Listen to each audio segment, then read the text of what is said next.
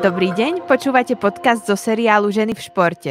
Určite ste už počuli o stereotypoch o tom, že šport sa nedá zlúčiť s materstvom, že pri športovkyniach často sklzame k hodnoteniu ich výzoru, alebo o tom, že pri manažérkach a novinárkach v športe neustále zdôrazňujeme to, že sú ženy.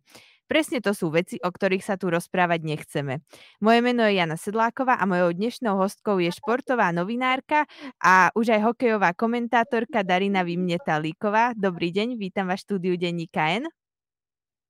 Krásný dobrý den vám i posluchačům.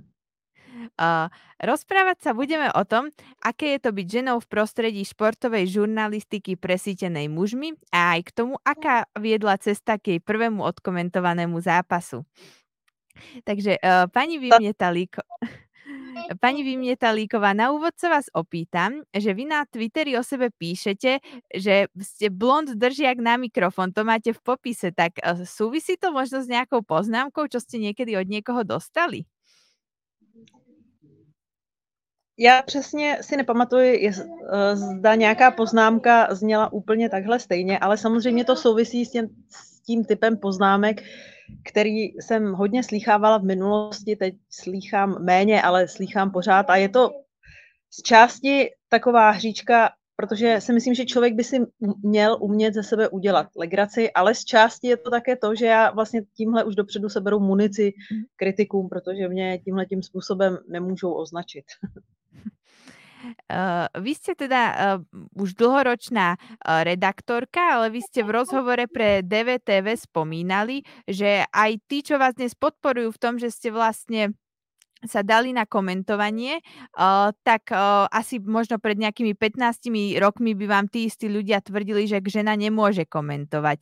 Tak uh, skúste možno povedať tú cestu, čo k tomu viedla, k tomu vášmu odkomentovanému zápasu. Vy ste teda komentovali zápas ženského hokeja, to bolo vlastne Češky proti Kanadiankám, to bol váš prvý zápas, takže to len pre divákov. Takže ako ste sa dostali k tomu komentovaniu vlastne?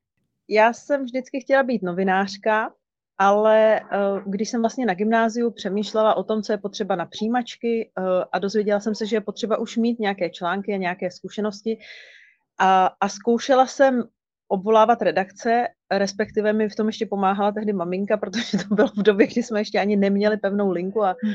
ona obvolávala z práce, tak uh, vlastně to mi bylo 17 a nikdo nechtěl dát příležitost uh, eh, 17-leté slečně vlastně ještě bez maturity.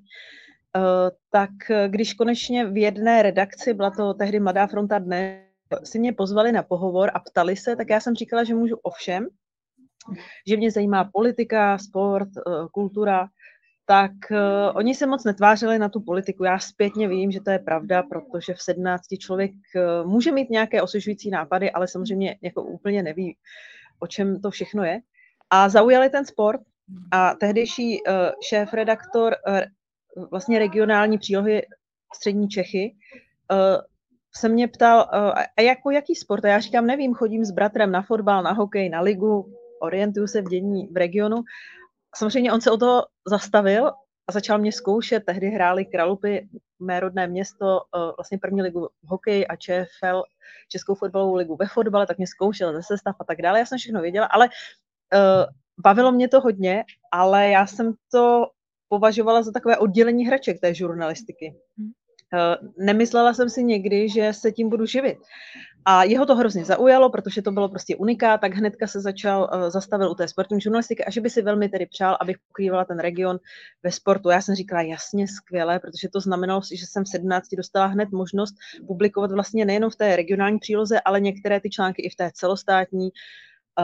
Skvělé. Takže paráda, díky tomu jsem šla na přijímačky s takovýmhle šanonem, uh, hodně článků i z celostátní přílohy a samozřejmě dostala jsem potom, když jsem prolezla ty písemné části v ústních strašně moc bodů a bylo to všechno skvělé a sluníčkové a říkala jsem si, teď vystuduji a budu tedy ta spravodajka prostě v tom parlamentu nebo dokonce třeba zahraniční spravodajka. No a najednou mě všichni začali vnímat jako sportovní novinářku, uh, tak jsem si říkala, tak třeba se někde prostě překročím budu se tomu věnovat.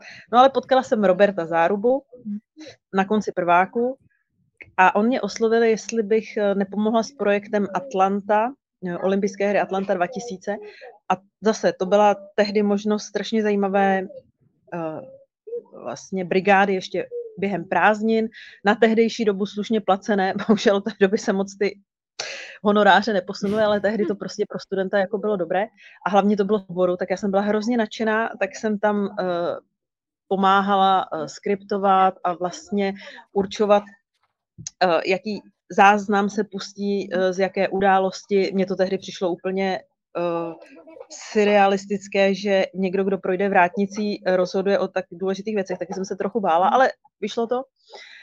No a potom mě tedy oslovili, jestli bych tam nechtěla zůstat na externí spolupráci. A když teda jste narážela na to, že mi nevěřili, tak já si do dneška pamatuji, a možná na tuhle historku narážíte na uh, takzvanou dotočnou, což je vlastně takový vždycky večírek po nějaké velké akci, hmm. kde setkáme třeba s těmi spolukomentátory, které vydáme jednou za čtyři roky, protože třeba lukostřelbu a tyhle ty sporty hmm. nevysíláme tak často.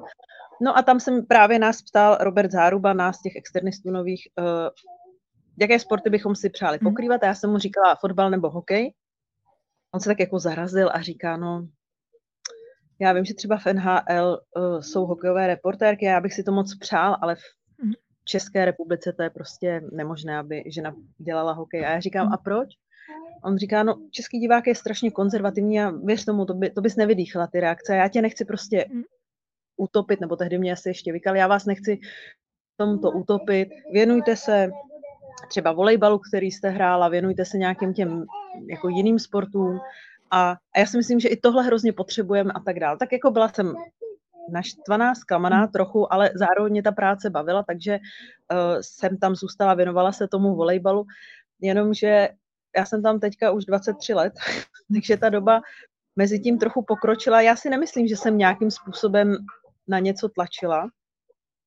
Já jsem prostě sbírala zkušenosti jinde a on se postupem času ta okna otevřela. Já jsem měla prostě to štěstí, že jsem nazbírala ty zkušenosti jinde, taky jsem si natloukla pusu jinde a možná tohle je věc, někdy uh, se některé fauly a přešlapy třeba žen ve sportu stanou virálními.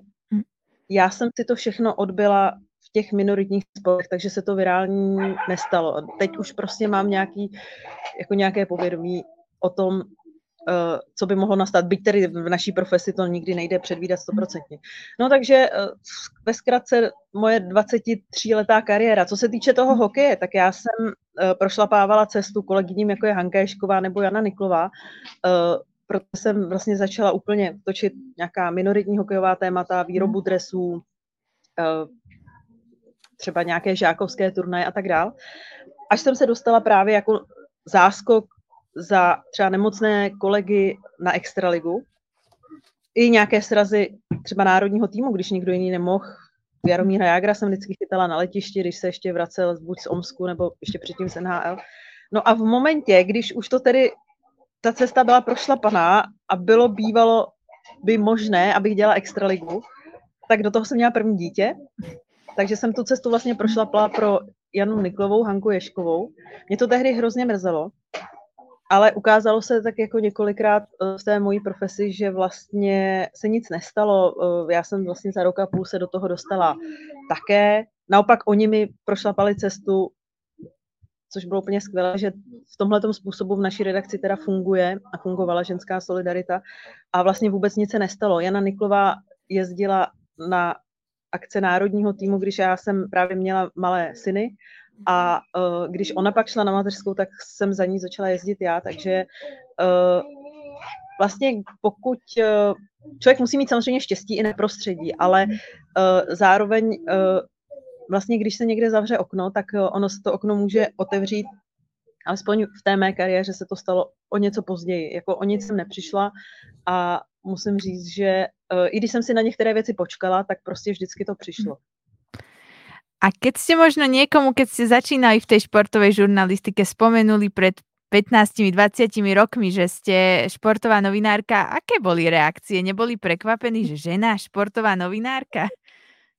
Já jsem začínala psát, jak jsem zmiňovala, té příloh, do té přílohy Střední Čechy, to znamená, eh, byl to rok třeba 97, 98, internet, eh, s ním se eh, experimentovalo na ČVUT, jo, to jako rozhodně hmm. nebylo součást vůbec běžného života.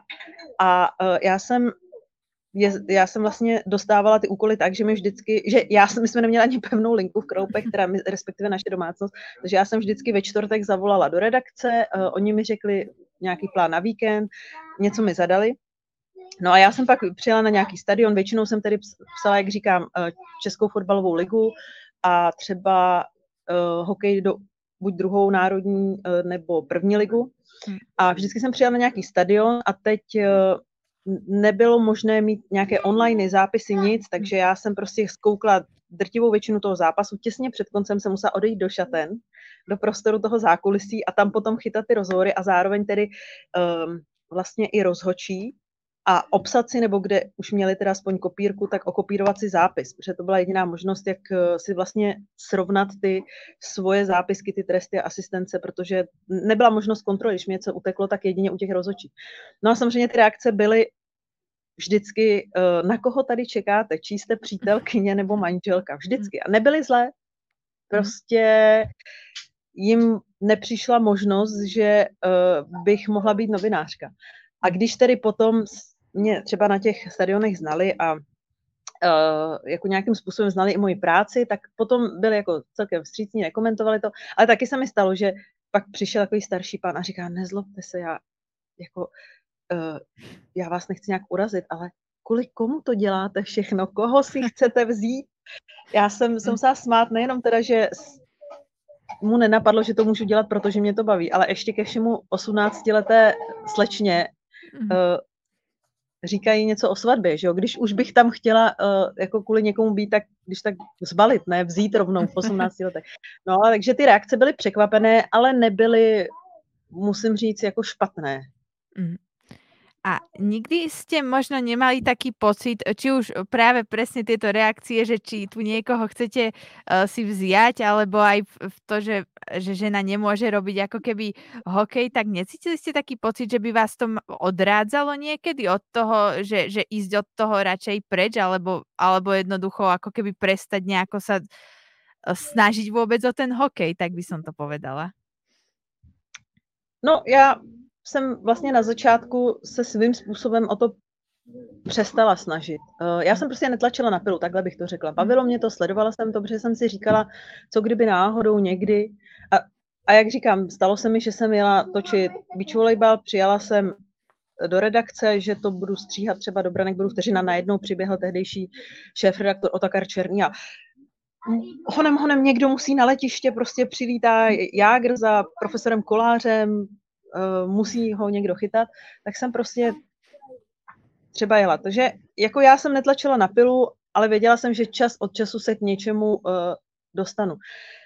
Mě ne, párkrát jsem byla znechucená z té sportovní žurnalistiky jako takové, ale to si úplně nemyslím, že to souviselo s tím, že jsem žena. Souviselo to s reakcemi. Jasně, to první, co člověka napadne, čím vás urazí, je, jste žena, nerozu, nerozumíte tomu. Ale já jsem vlastně od začátku uh, byla v redakci třeba s Ondrou Zamazalem nebo Davidem Lukšu na stejné úrovni a já jsem věděla, že uh, na ně vlastně ty lidé taky útočí. Vybírají si jiné charakteristiky, uh, útočí na ně, já nevím, útočí třeba na jejich inteligenci nebo vyjadřovací schopnosti nebo tak něco. Ale uh, já jsem si vlastně všimla, že je to veřejná funkce, je to zaměstnání, které uh, je v centru, řekněme, veřejné pozornosti. Když kdokoliv udělá chybu v podniku, tak se o tom dozví oddělení, nebo když je to hodně velká hmm. chyba, tak se to o tom dozví podnik. Ale nedozví se o tom celá republika. Když my uděláme nějakou hloupou chybu, tak se můžeme dostat i za hranice republiky. Hmm. Takže já jsem tohleto, byla jsem otrávená, ano, chtěla jsem toho nechat, ano, ale úplně ne kvůli tomu, že jsem žena, spíš jako kvůli tomu, že uh, ještě i před dobou uh, sociálních sítí měl každý pocit, že každou vaši chybu musí uh, nějakým způsobem schodit, okomentovat. Ale to se dělo i mužským kolegům, musím říct. Ten. A musí byť vlastne žena, aby sa vôbec dostala v takejto stereotypne mužskej práci, aby dostala šancu, musí byť lepšia ako muž? Môžeme to takto povedať? Rozhodně nemůže být horší, protože to jí samozřejmě vyštípou. A hmm. Já mám sice trošku jinou povahu než většina žen eh, v tom, že já si vždycky dělám legraci, že jsem necitelná, že mám hroší kůži, ale není to pravda, že eh, by se mě jako nic nedokázal dotknout. Jasně, že se mi taky dotkne. A uh, takže pokud bychom byli jenom o trochu horší, tak je spousta lidí, kteří čekají na každé moje klopítnutí. To je pravda. Uh, já, když jsem začínala, tak ano, muselo to tak být, že prostě striktně jsem musela být lepší. To tak prostě bylo. Ale teď si myslím, že už se to trošku srovnalo a že eh, se snaží lidé koukat prostě na ty kategorie, eh, co umíte, ne, ne co jste. Samozřejmě teď se bavím třeba o té reporterské nebo redaktorské práci. Je pravda, že v tom komentáři uh, tam zase tím, jak je to nové, tak tam platí to, co říkáte. Musím být lepší. Mimochodem, já jsem nebyla lepší, když jsem komentovala. Já jsem si dobrovolně zvolila mistrovství uh, žen, protože jsem si myslela, že to bude pomalejší, že tam bude mít kontaktů, že tam bude mít prostor pro chyb. Neodhadla jsem, že to vlastně není in situ, neboli že to není na tom místě, kdy vlastně ten mikrofon snímá jak ruchy, tak vaše ucho snímá ruchy, takže uh, vy musíte křičet hodně takže když komentujete prostě ve dvě ráno v uzavřené kukaní na Kavčích horách a opravdu zvýšíte hodně hlas, už si sama sobě připadáte hystericky, tak uh, že ten divák to cítí osekaně. Zjistila hmm. jsem, že i uh, jak mi třeba pusa takzvaně lidově jede v té době mezi, když se třeba hraje, ale není úplně bezprostředně gol nebo šance, tak v momentě, kdy dojde na ten gol, tak najednou se spustí taková autocenzura, Uh, takže se najednou bojím cokoliv říct a, a říkám vlastně pořád dokola ty staré osvědčené věci. Já se bojím uklouznout ke kliše nebo k nějaké neotřelosti, mm. ke které třeba moji muští kolegové často uklouznou, mm. ale výsledkem je opačně extrém, extrém, že jsem měla jako opravdu velmi sporý jazyk.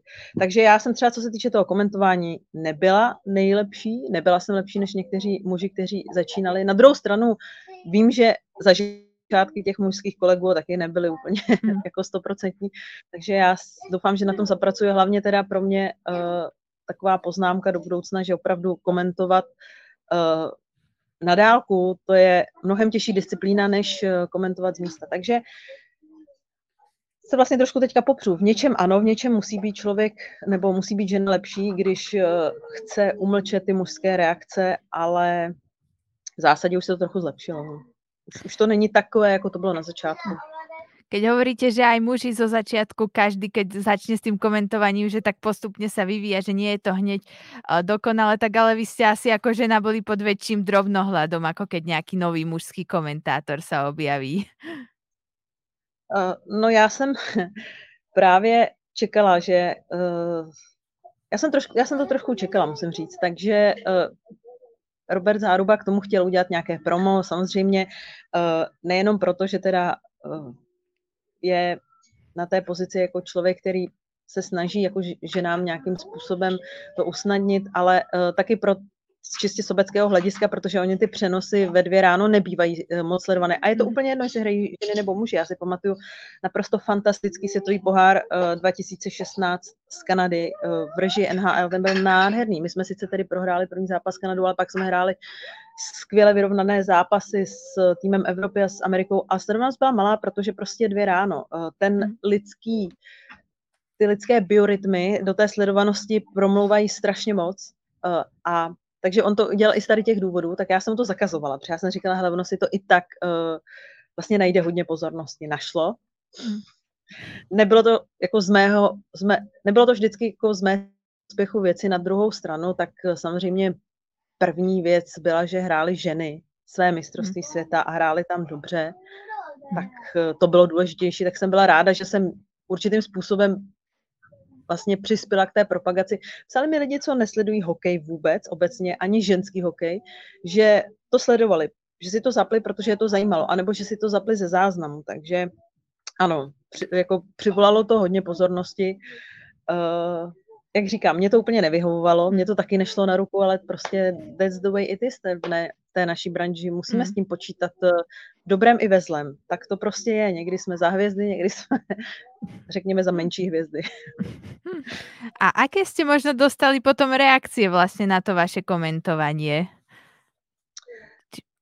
Různé. Musím říct, že jak jsem sama cítila, že to uh, nebylo dobré a cítila jsem sama, v kterých pasážích to nebylo dobré, mm.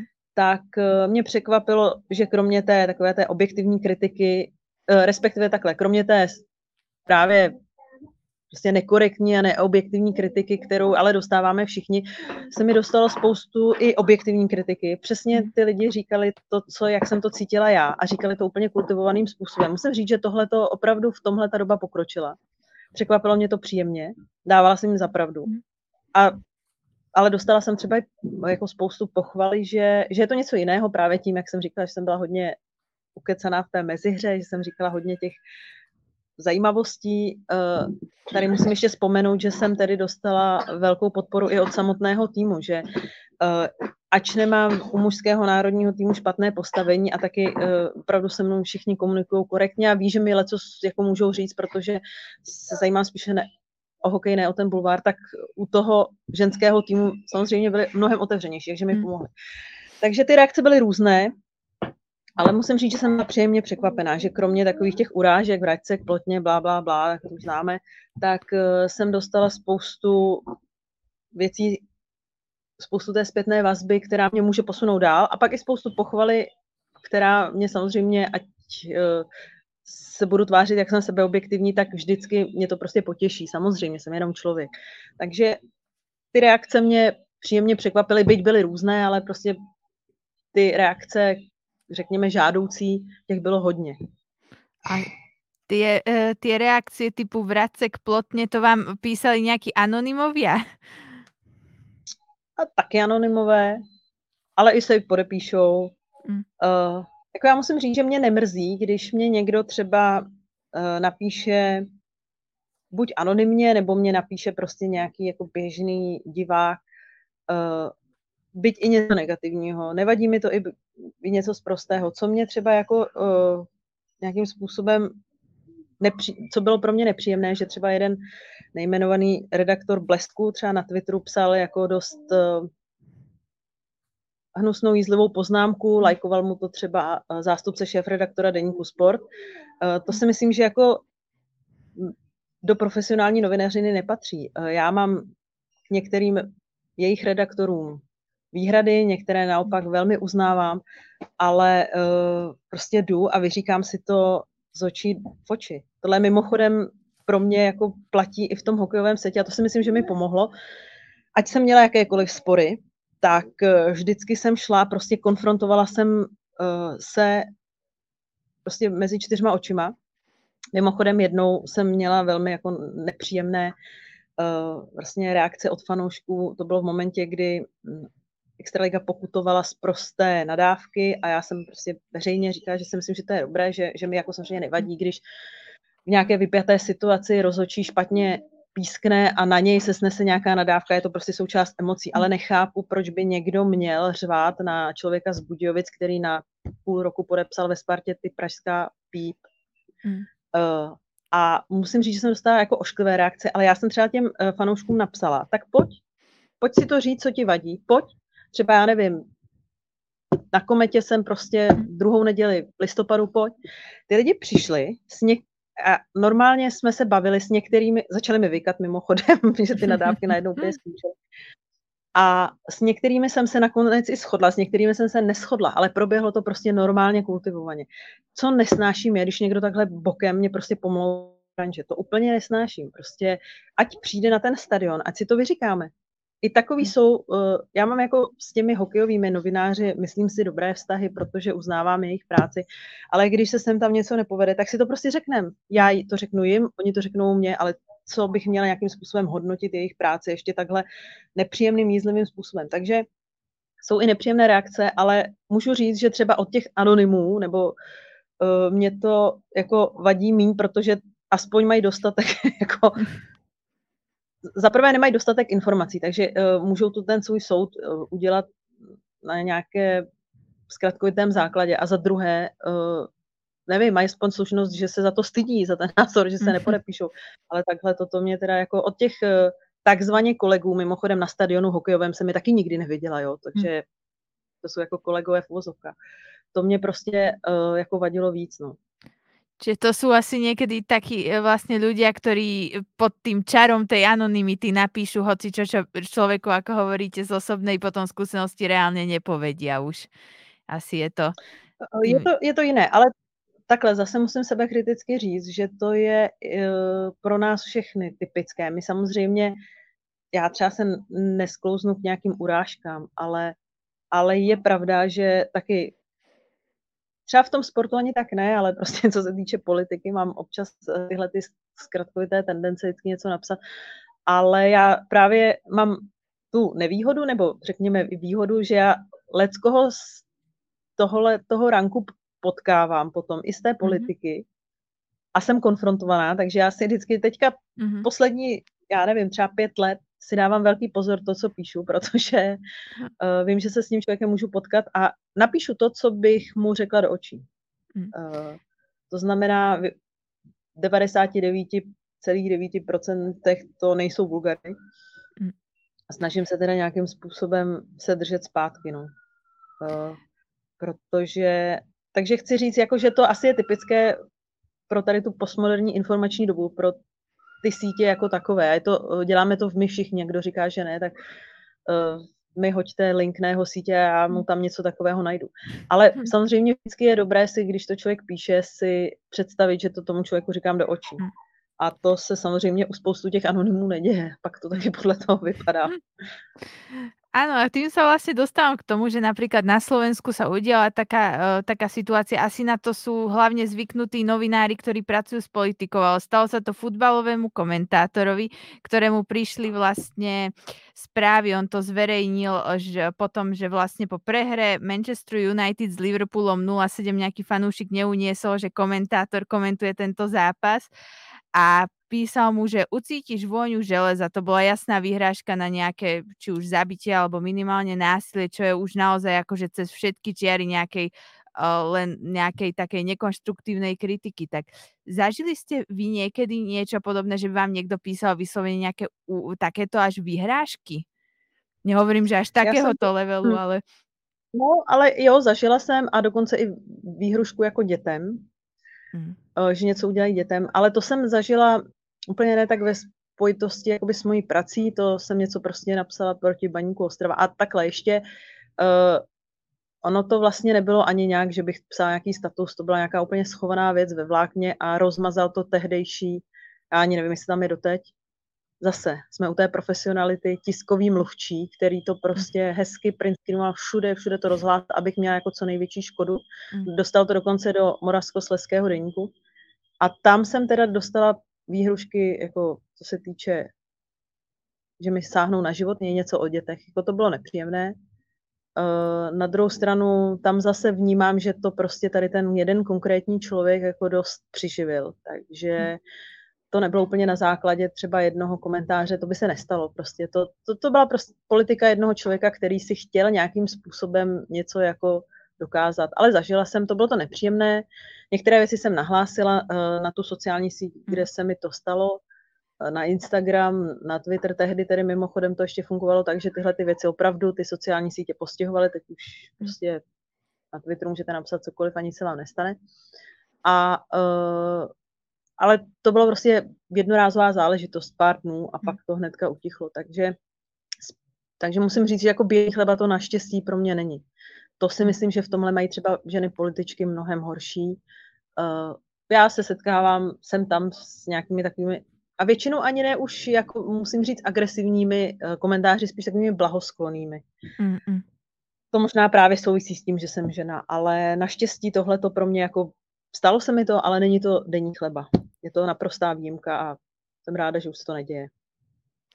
Áno, keď o tom hovoríte, naozaj e, my to aj na Slovensku máme tým, že máme vlastne prezidentku ženu, často útočia na jej deti, že to verejne musí znášať, že je to niekedy e, veľmi naozaj e, nechutné a už to zachádza len čisto do tej osobnej roviny. A to je asi taká zaujímavá vec, keď hovoríte, že aj pri vás, pri tých deťoch, toto je asi tiež niečo, čo, si ne, čo by si k mužovi nedovolili útočiť na deti.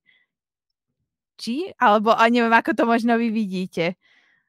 Mm, to, to si, tohle to si netroufám soudit, mm. jasně. Uh, když je člověk žena, tak ty děti jsou tak jako první na dostřel, to je mm. pravda, ale Uh, nechci teď tvrdit, že se to mužům neděje, protože se třeba ozvou muži, že se jim mm. to stalo, takže uh, nedokážu tohle to posoudit. Jako co dokážu posoudit, že to je největší sebáctví, co může být, jako brát to přes ty děti.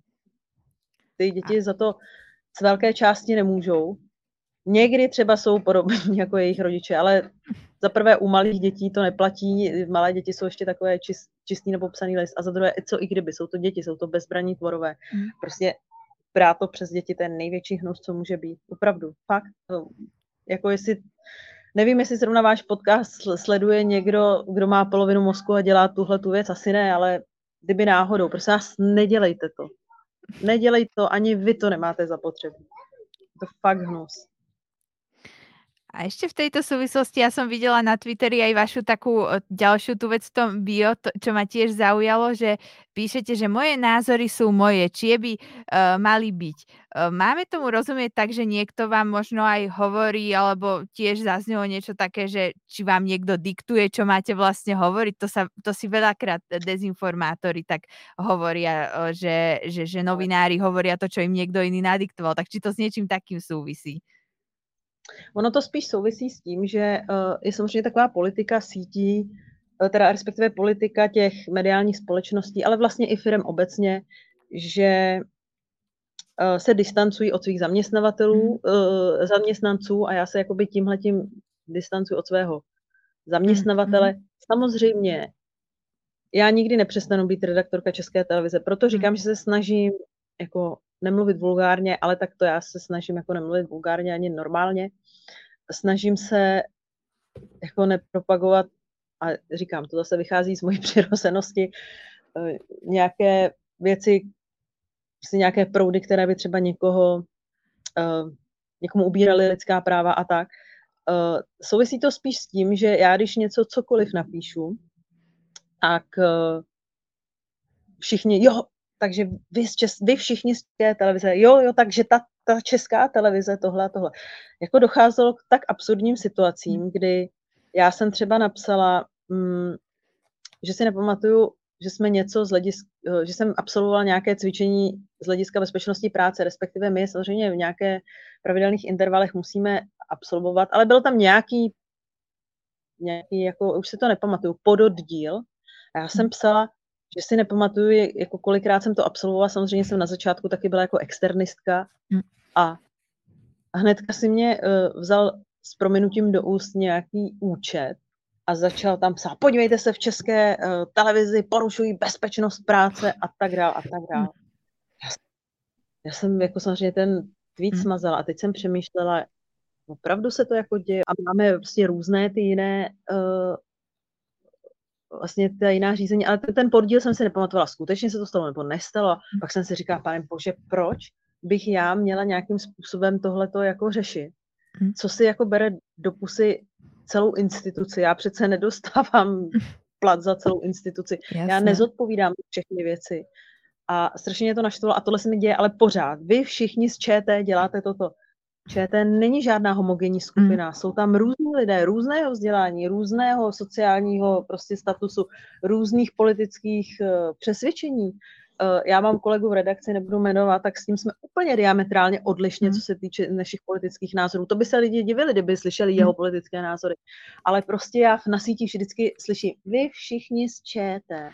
Já si připadám jako taková ta animovaná postavička Edna Bedna lidi dříve narození věděli, jak byla zlá televize Edna Bedna. A mně to přijde úplně absurdní, takže jsem to tam jako napsala, aby mě nestotožňovali s celou tou firmou. Samozřejmě všichni mě stotožňují, takže je to zbytečný, takže to možná smažu, ale prostě to byla reakce na, na tohle. Mm.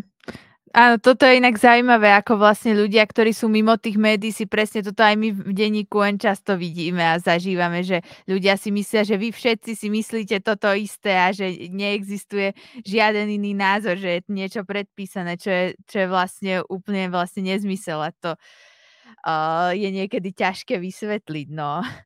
A ako, keď sa vrátim k tým ženám uh, vlastne v rôznych stereotypne mužských profesiách, tak ako to tak všeobecne vy vnímate? Aký je stav českej spoločnosti v tomto? Sú také ešte tie predsudky, že toto by žena nemala robiť, toto je mužská práca?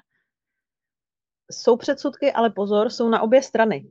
Já Hm. jsem zažila, jsem nemohla dostat vlastně všechny děti, vlastně ani jedno dítě mi nešlo ve třech letech do školky, protože Hm. ty státní školky byly předspané, tak jsem uh, toho nejmladšího měla v soukromé školce a tam byl uh, učitel v mateřské školce. Mhm. byl jako Hm. muž, bral si je tam, oni se střídali asi na dvě odpoledne a uh, taky jsem i na Twitteru potkala vlastně muže, který psal, že vychovatel, učitel v mateřské školce, že si to vybral, Mhm. že ho to baví. Mimochodem ten náš pan učitel v mateřské školce um, většinou ty děti bral ven. My jsme měli Hm. takový jako mm, vrch, takovou jako kus přírody v tom městě a on je tam vždycky bral a měl teda trošku jiný přístup k těm dětem, Mhm. ale měl úplně super přístup a jako s ženským principem se to hezky na vlastně namíchalo. Nebo když jsem byla třeba v nemocnici jako doprovod, tak tam byl zdravotní sestra pomlčka muž, zdravotní bratr, nebo já podle mě se jim říká zdravotní sestra, i když jsou muži.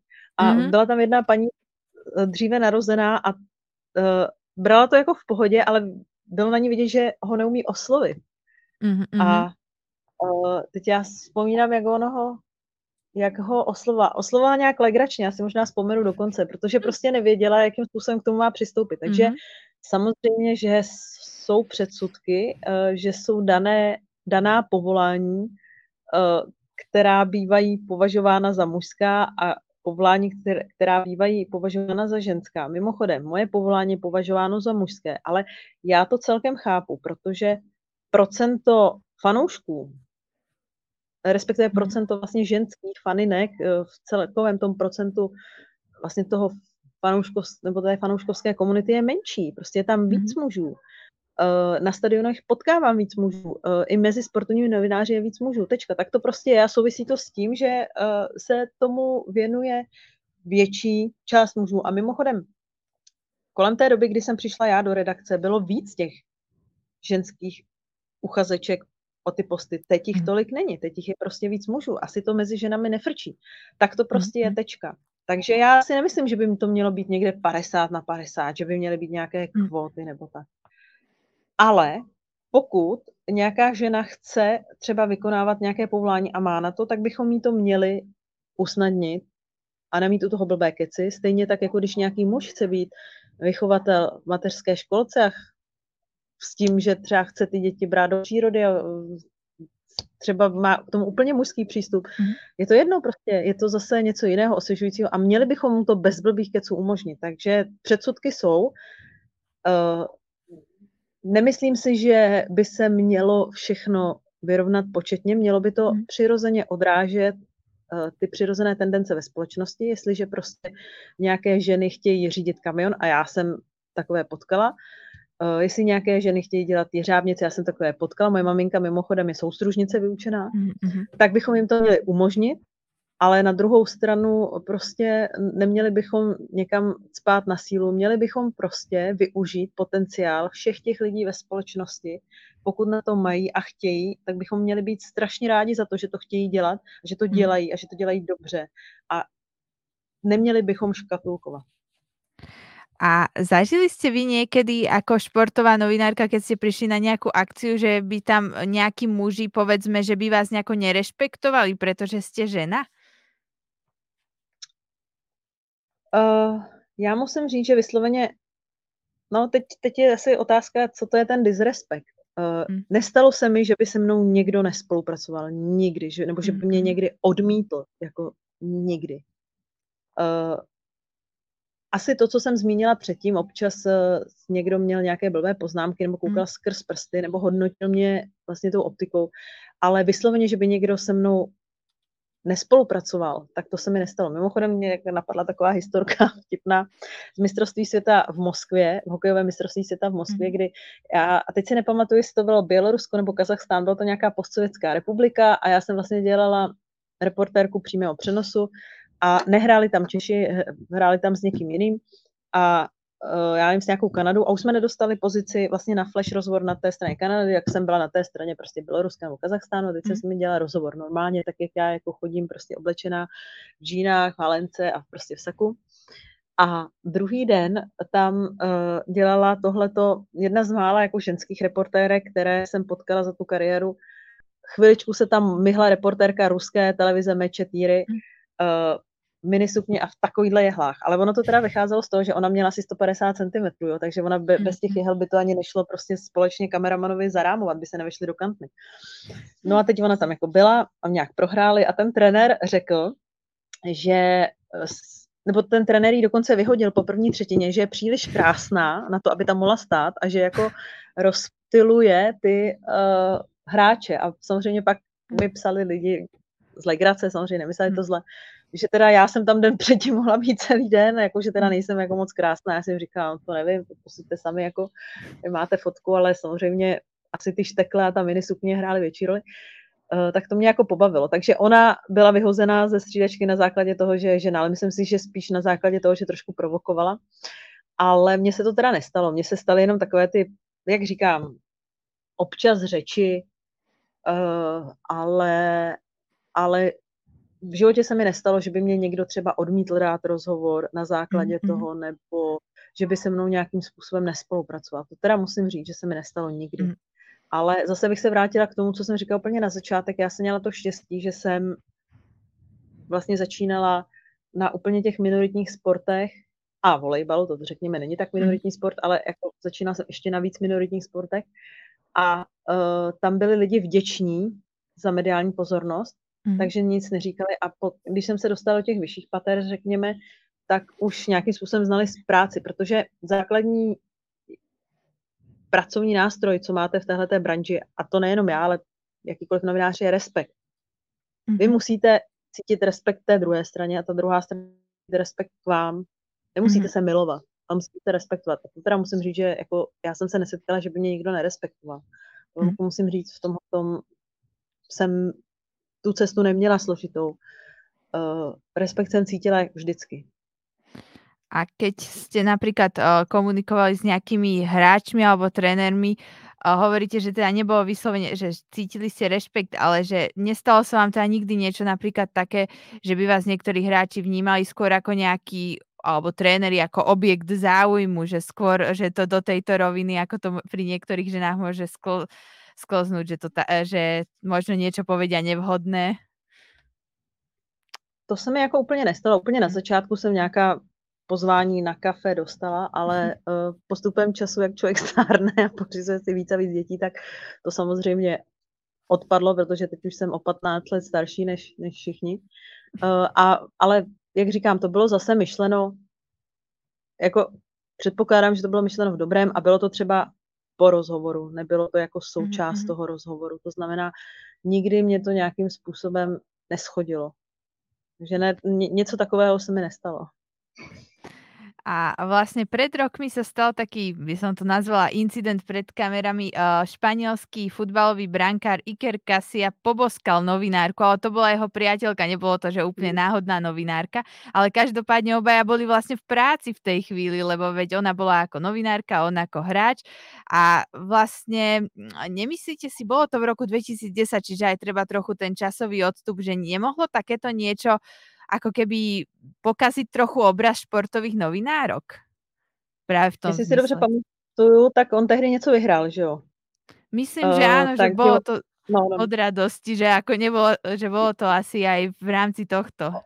On byl hodně rozradostněný. Uh, tam je takový paradox, já samozřejmě jsem, když jsem začínala, tak já jsem měla takovou zásadu, že nikdy nebudu mít nic s žádným sportovcem. Uh, dneska už si to možná tak nebere, ale prostě já jsem to tehdy tak měla, potkala jsem skvělého chlapa, který je dnes svým manželem. Vždycky byl jako amatérský sportovec, je to mm-hmm. stavař, ale uh, on mu celkem šel futsal. V jednu dobu, když už já jsem dělala přímé přenosy uh, v televizi, tak on hrál asi tři sezóny první futsalovou ligu. Mm. On to předtím moc nehrál, protože samozřejmě se musel studovat vysokou školu a věnovat se uh, své práci. A uh, ta první futsalová liga částečně hráli profíci, kteří třeba hráli fotbal za nějaké vyšší kluby a částečně poloamatéři jako můj manžel. Takže mi se hmm. stalo moc krát, že jsem dělala přenos, oni samozřejmě kolegové vždycky nasazovali na jeho tým, takže já jsem dělala uh, přímé přenosy, kdy on hrál i třeba dal góla a já jsem mu říkala, nezlob se, já si tě prostě na rozhovor nevezmu, to bys musel hmm. dát minimálně hetrik, ale hmm. i potom jako nevím, jestli bych si třeba nevzala brankáře a to je z toho důvodu, že samozřejmě my máme takovou politiku, že musíme vykat, Tak to Mm. už je první věc, která by byla hrozně nepřirozená v téhleté komunikační situaci. Mm. Druhá věc, eh, i kdybych si třeba řekla na začátku, že jsme manželé, eh, takže budu tykat, tak stejně bych se ho ptala nějakým prostě hraným způsobem. Není to přirozená komunikační Mhm. situace. Tváříte se nějak do kamery, mluvíte spisovně a já myslím, mně by to přišlo hrozně směšné a jeho taky. Takže jsem mu proto Mm. říkala, eh, že to dělat nebudu. Dělala jsem s ním nějaké rozhovory potom do branek budu vteřin na záznam, ale, ale živě ne, protože nám to přišlo úplně ujeté.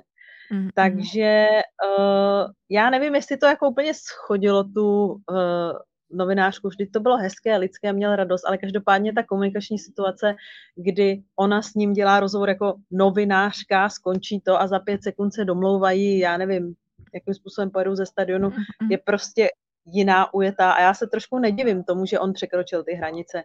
Mhm. Uh, jiné by bylo, kdyby nebyla jeho přítelkyně. To by samozřejmě bylo jako trapné, ale tohle to si myslím, že bylo spíš takové milé, lidské, ale každopádně do téhle situace nechtěla dostat, takže jsem právě manželovi říkala, že s ním budu dělat rozhovory co nejméně, aby, uh, a, protože mi to opravdu přišlo jako ujeté v té chvíli. Mhm. Áno, áno. Prejdem ešte na záver, eh, k tomu, že vy ste teda hokejová novinárka, tak prejdem aj k takým otázkam týkajúcim sa skôr, eh, žien celkovo v športe. Tak minulý rok malo Nemecko asistentku trénera Jessicu Campbell, čo je, eh, teda vlastne prvá žena na tejto pozícii. Tak myslíte si, že toto bolo niečo, čo otvorilo dvere aj iným ženám, alebo to bol taký ojedinelý prípad? Ale ono vždycky to, co otevře ženám uh, dveře, začíná jako ojedinělé Mhm, případy, mhm. takže obojí je správně. Samozřejmě v nějakém masově se to teďka neděje a dít se to úplně v dohledné době nebude, ale je tam ta možnost. Je tam ta možnost a ukázala, že to vlastně nějakým způsobem jde. Samozřejmě uh, musíte splnit hodně podmínek, musíte něco dokázat v tom sportu a uh, jak je dobrý, tak je samozřejmě věkový odstup, a, ale týmy NHL ukazují tím, že najímají různé koučky a skautky, Mm. uh, skaučky samozřejmě, uh, samozřejmě na ty uh, různé speciální skills, dovednosti, ne třeba Mhm. úplně vysloveně na, na lavičku, že to jde, ale tohleto, tohleto jsou věci, které se vyplatí třeba neuspěchat. Když na to někdo, Mm. když máte na to někoho, kdo to chce dělat a má na to super, prostě dejte mu naprosto příležitost a volné ruce a tak dále. Pokud ale nemáte, tak nehledejte jenom někoho pro to, aby to byla žena. Protože Mhm. se to může vymstít jak té ženě, tak tomu sportu. Takže obojí vlastně platí. Zatím je to ojedinělá situace, ale neznamená, že do budoucna se to nemůže otevřít více ženám. A spomínate si, že by tam na Campbellovú boli nejaké nevhodné otázky alebo poznámky, či už priamo na kameru, alebo možno niečo pomimo smerované práve k tomu, že je žena? Tak já jako si pamatuju, že jako ze strany slovenské televize byla Áno. nějaká kauza. Čakala som, Ehm. že príde k to áno, áno. Ale já hej. jsem, se, já jsem tam byla samozřejmě, ale tam to nerezonovalo jako na turnaji tolik. Mhm, Samozřejmě ona se ohradila, jí to bylo nepříjemné, ale já jsem se to dozvěděla spíš skrz slovenský a český hokejový Twitter, než že by se to probíralo tam. Um, samozřejmě, když je někdo takováhle bílá verliba, když je někdo prostě nějakým způsobem ojedinělý v nějakém uh, oboru, uh, nemůžeme se tvářit, že to je úplně běžná záležitost. Otázka na jedinou ženu na hokejové lavičce jsou, nebo otázky jsou na to jako v pohodě a jsou žádoucí, ale je, je Mhm. třeba to nějakým způsobem zarámovat a empaticky vypointovat. Nemůžete prostě vybalit první věc, která vás napadne. Jo. A zrovna ze strany té reportérky to nebylo úplně empaticky položené, takže chápu, že se Jessica Campbellová ohradila, Mhm.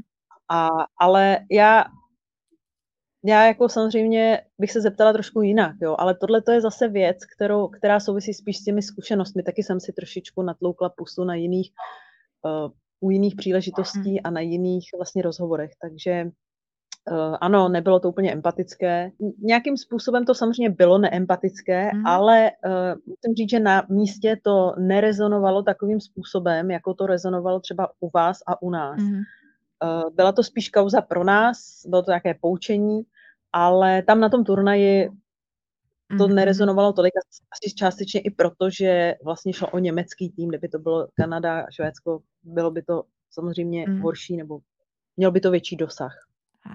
Ja len teda, e, pre divákov, ktorí možno, že už si túto kauzu nepamätajú, len poviem, že teda, e, novinárka RTVS sa spýtala, trénerky Campbellovej, či je niekto z týmu, kto sa jej páči viac, uh, ako muž. A ona teda potom argumentovala tým, že to vraj bolo do zábavnej relácie a že to nejako nebolo odkomunikované, čo už teda nejako nevieme, Uh ale Já já si vzpomínám, že a ano, tohle to je přes tohle to je přesně, uh, jako dobrá vlastně dobrá modelová událost. Hm. Můžete se zeptat takřka každého na cokoliv, ale musíte prostě empaticky vycítit, kdy je na to prostor. Jestliže to je Mhm. mixzona po zápase, kde vás poslouchá milion lidí, Mhm. uh, kdy vlastně, uh, ty lidi jsou třeba udýchaní, když v případě třeba té, uh, vlastně trenérky neudýchaní, ale třeba plní toho zápasu, nemůžete probírat tyhle ty věci. Já si pamatuju, jak bylo mistrovství světa v Praze 2015, kdy, s vlastně se jeden publicista nebo jeden editor publicistické relace, uh, kdy vlastně začínalo mistrovství a teď, uh, začínalo mistrovství s Jágrem, který přijel 2 dny předtím a kdy, uh, Hm. propukla kauza Vladimíra Růžičky, a jeho zpronevěry peněz, klubových. A teď do tohleté bouřlivé situace, uh, mi zavolali, protože já jsem měla jakoby jediná přístup teda s Hankou Ježkou samozřejmě k Hm. vlastně té tomu národnímu týmu a oni zavolali, ne mě, pozor, Robertovi Zárubovi, ať proberou téma gayové v hokejové šatně. Prostě kdo je gay a s kým se jim jako dobře hraje a tak. Absolutně nesmysl. Prostě vy, mm. vykopli jsme je ne proto, že by to nemělo zaznít, je to super, ale tohle jsou otázky, které si žádají za prvé víc klidu, jinou situaci, ne, ne tuhletu. A pokud ona chtěla něco do zábavné reakce, uh, zábavné nějaké relace, to je v pořádku. Ale Hm. musí to na to upozornit skrz vlastně přes tiskového mluvčího. Musí to být, uh, vždycky jsou třeba během dnů volna nebo jsou nějaké doby třeba po tréninku, kdy je možno natáčet třeba nějaké feature nebo nějaké portréty, medailonky a je možné vlastně s těmi hráči uh, dělat nějaká hlubší témata, ale nepřijít prostě po zápase a ne, nevybalit tohle. Mm. Takže uh, ono jde lecos, ale Mm. musíte být empatičtí. Na to není potřeba nějaká učebnice novinařiny. Prostě stačí se jenom vcítit do toho člověka, že jo? Áno, ja som takto zažila tento rok na majstrovstvách sveta v lyžovaní situáciu, že slovenskej lyžiarke Petre Vlhovej nevyšli šiel slalom, kde túžila získať medailu a prišiel za ňou novinár, ktorý sa jej pýtal na krízu vo vzťahu. Že tiež to bolo veľmi že, e, také nevhodné. Um, ale teda tým sa ešte dostávam k úplne záverečnej otázke, že uh, keď vlastne hovoríte teda presne, že treba aj vystihnúť možno ten správny moment, tak čo by možno športoví novinári mali uh, robiť, aby možno presne uh, takýmto situáciám, či už teda trénerkám alebo športovkyniam, aby nejako pomohli toho, že sa nejako zbavíme takých tých presne predsudkov nejakých voči ženám v športe. Tak eh, ona ta sportovní žurnalistika je takové oddělení hraček. to je americký terminus technicus a já s tím souhlasím. Jako, uh, jak řekl jeden kolega, který totálně zrušil jednu sportovní relaci v hlavním vysílacím čase, neřídíme letový provoz, nikdo neumřel. Takže na jednu stranu my vždycky budeme trošku součást nějaké jako banální slovní výměny. Co by měli dělat? Já nevím, já se prostě za sebe vždycky snažím skloubit ty tři složky toho rozhovoru, což uh, třeba ta odborná část, někdy je to třeba jenom 20%. Potom ta organizační část, někdy to dělá třeba, pff, nevím, 70%. Prostě vůbec dostat se v danou chvíli k tomu člověku. Na některých akcích je to opravdu divoké. No a potom samozřejmě tu empatii. Zbylo mi 10%, ale samozřejmě mělo by to být víc. Prostě záleží vždycky na situaci že měli bychom skloubit tu uh, technickou část, tu odbornou část a tu empatickou část. Mm. Měli bychom si vždycky říct, co bychom my chtěli zodpovídat, kdybychom my byli respondenti. Mm. Uh, za mě to jsou takové zásady. Za prvé, já strašně nerada mluvím o něčem obecně, o něčem, o čem moc nevím. Takže ptát se sportovce třeba na nějaké děje, co by pomohlo ve druhé třetině, Jo, mm-hmm. jsou hráči, kteří mají úplně velký přehled a odpoví vám na všechno, ale jsou hráči, kteří prostě neví. Hmm. Takže já se spíš snažím uh, se ptát konkrétních lidí na konkrétní věci. Já si vlastně ty otázky na rozhovor nevymýšlím, že si vezmu nějakého člověka a něco vymyslím. Já si vezmu nějakou situaci, zjistím si, kdo v ní byl v té situaci a hmm. potom se ptám na tu situaci toho člověka, co v ní hmm. byl. Takže konkrétní věci na konkrétní lidi. Potom poslouchat ho, co říká. Mám třeba vymyšlené skvělé tři otázky, ale on v první uh, odpovědi řekne něco úplně, co mě hrozně zaujme, tak mm-hmm. je zahodím do koše. To je použiju někdy a třeba už je nepoužiju nikdy, ale prostě poslouchat ho nemlít si něco uh, bez ohledu na to, co říká. Sledovat ho i jinak lidsky, dívat se mu třeba do hmm. očí, oslovit ho přesným jménem, uh, dát mu najevo, že víme o tom, jakou má roli v týmu. Uh, tam samozřejmě ale jako to chce nějaké znalosti toho týmu nejenom v zápasech, ale třeba v trénincích a v přípravě a tak dále hmm. a třeba i v sezóně, pokud se jedná o reprezentační akci. No a v neposlední řadě prostě tu empatii jsem zmiňovala na začátku. Eh, když udělá někdo jako opravdu obří botu na mistrovství světa, eh, vzít ho na rozhovor nebo nevzít. Nejsem ošetřovatelské škole, nemůžu prostě řídit, jsem novinářka, nemůžu říct, hele, ten udělal chybu, radši ho nechám, aby se ne, hmm. nerozplakal. To nejde. Na druhou stranu, musím vzít tady toho člověka, což je mladý 19-letý obránce, musím ho odpálit, je to nutný, uh, zvládne tu komunikační situaci, Eh, pokud ne, tak vezmu parťáka z obrany. Eh, když vezmu toho člověka, co udělal tu chybu, eh, dám mu možnost vysvětlit. Někdy opravdu ten člověk udělá chybu, protože něco podcení. No, prostě to je jako špatný. Pak, pak je samozřejmě hmm. Těžko mu nějakým způsobem zachovat tvář. Ale většinou se stane, že se tam stane něco, o čem my nevíme se mu nějakým způsobem postaví puk nebo prostě jde střídat, protože slyšel pokyn z lavičky a, a otočí se zády, cokoliv. Takže já nevykoupat ho, ale dát mu možnost vysvětlit, dát mu ten prostor, aby ty lidi uh, si říkají, ježíš, on je tak hloupej, ale přitom hmm. ta situace nějakým způsobem stala a on to může nějakým způsobem vysvětlit. A to je taky empatie. A v neposlední řadě vědět se, na co se zeptat a na co se nezeptat. Jsou věci, které uh, jsou třeba nějaké hloupé chyby, ale z hlediska zápasu neudělali vůbec nic. Pamatuju si na jednoho obránce, který dostal jednu možnost v reprezentaci, uh, bylo to Eurohockey Challenge, nedůležitý zápas, ale vysílal se v televizi, udělal hrozně velkou botu, z které byl gól jenomže skončilo to 6-2 pro Čechy. A co jako, že prostě soupeř dal hmm. druhý gol. Bylo to směšné, bylo to virální, ale co z hlediska toho zápasu to bylo absolutně nedůležité. Hmm. Takže já jsem se prostě na to neptala, nebrala jsem si on, nehrálo to žádnou roli, bylo to o ničem.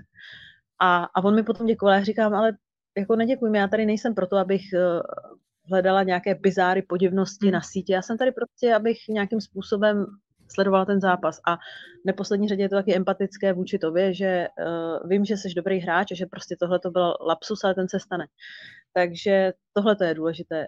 Uh, Robert Záruba tvrdí, že neexistuje špatná odpověď, neexistuje špatný respondent, existují jenom hmm. špatné otázky. Já si myslím, že to neplatí úplně ze 100%, Mm. Ale 90% to platí. 90% špatné odpovědi tvoří špatná otázka. Takže já se musím na své straně snažit co dát co nejlepší otázku a potom podle toho taky ten rozhovor bude vypadat. Takže hledat chybu u sebe, to je taky hrozně důležité. A mm. hledat nějaké to pochopení a empatii u sebe. Když ani tohle nevíde a budeme pořád za říkám, oddělení hraček, tak to už prostě s tím mm. se nedá nic dělat, ale svým způsobem je to pravda. Áno, a toto je vlastne asi ten uh, odkaz možno aj uh, práve na tie rozhovory s tými ženami športovkyňami a trénerkami, presne tá empatia, možno vcítenie sa do tej situácie konkrétnej, v akej sa nachádza. Tak to už bola posledná otázka. Uh, ďakujem vám. Mojou hostkou bola športová novinárka Darina Vymietalíková. Tento podcast je súčasťou seriálu Ženy v športe, ktorom sa venujeme rôznym oblastiam športu z perspektívy žien. Ďakujem. Taky díky a sportu zdar. Moje meno je Jana Sedláková a teším sa do počutia na budúce.